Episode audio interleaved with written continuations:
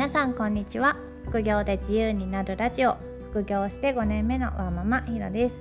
今日は仕入れられないから脱出した人に向けて利益が安定しないモチベーションが続かないなというお悩みに対する原因と対策を紹介します。仕入れられないというお悩みの原因と対策については前回の配信でお話ししているのでまだ聞いていない方は参考にしてみてくださいね。月3万円ぐらいとか稼げるようになったら次に利益を安定させるという壁にぶつかりますよね。背取りは売れる商品を仕入れて出品して売れるのは待つだけなんですよね。だから売れる時もあれば売れない時もあります。仕入れ基準に問題がなくって説明文もちゃんと書いてる見直す点がないのに売れない時は在庫数が足りてないというのが安定しない原因ですよく在庫の1%が毎日売れたら回転率は合格だなんて言いますが毎日毎日同じ商品数が売れるわけじゃないんですよね。例えば在庫が200ぐらいでも1つも売れない日もあれば一気に5冊売れるとかそういう時もありました。私は今在庫が840ぐらいあります。さすがに1冊も売れない日っていうのはもうないんですけど少ないと1日4冊から5冊の日もあれば一番多いと1日で16冊とか17冊ぐらい売れたこともあります。販売数のばらつきは在庫がいくら増えたとしてもあるんですけど1冊も売れない日をなくしたいとか利益の波を小さくしたい場合には在庫を増やすのが有効です。だいたい月1万円稼ぐのに在庫が100ぐらい3万から5万円ぐらい稼ぐんだったら500ぐらいのイメージです。今840ぐらいの在庫で Amazon だけだったら9万から10万円ぐらいの利益ですかね。最初のうちは背取りで稼いだ利益は全部次の仕入れに使うぐらいの気持ちでいた方がいいです。仕入れ資金に余裕があるんだったら全然大丈夫なんですけどね。少し利益が出たからといってそれを全部娯楽とかちょっとした贅沢に使っちゃうと仕入れ資金が全然増えないので効率的に利益を増やしていくことができません。自分が望む利益になるまでは仕入れた利益は仕入れに使います。福利で増えていくし一番早く利益が大きくなります。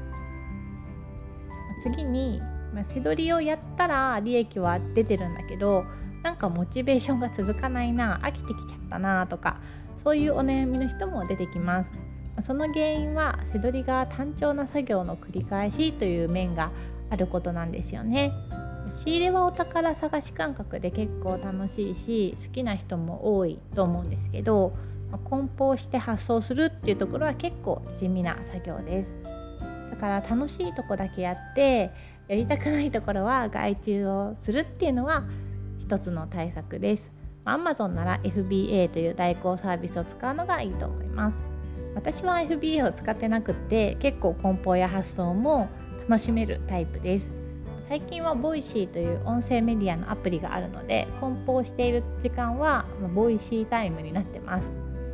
あともう一つモチベーションが続く対策としては自分でコントロールできる小さな目標を立てて、まあ、それをクリアすることを楽しむっていうのがあります。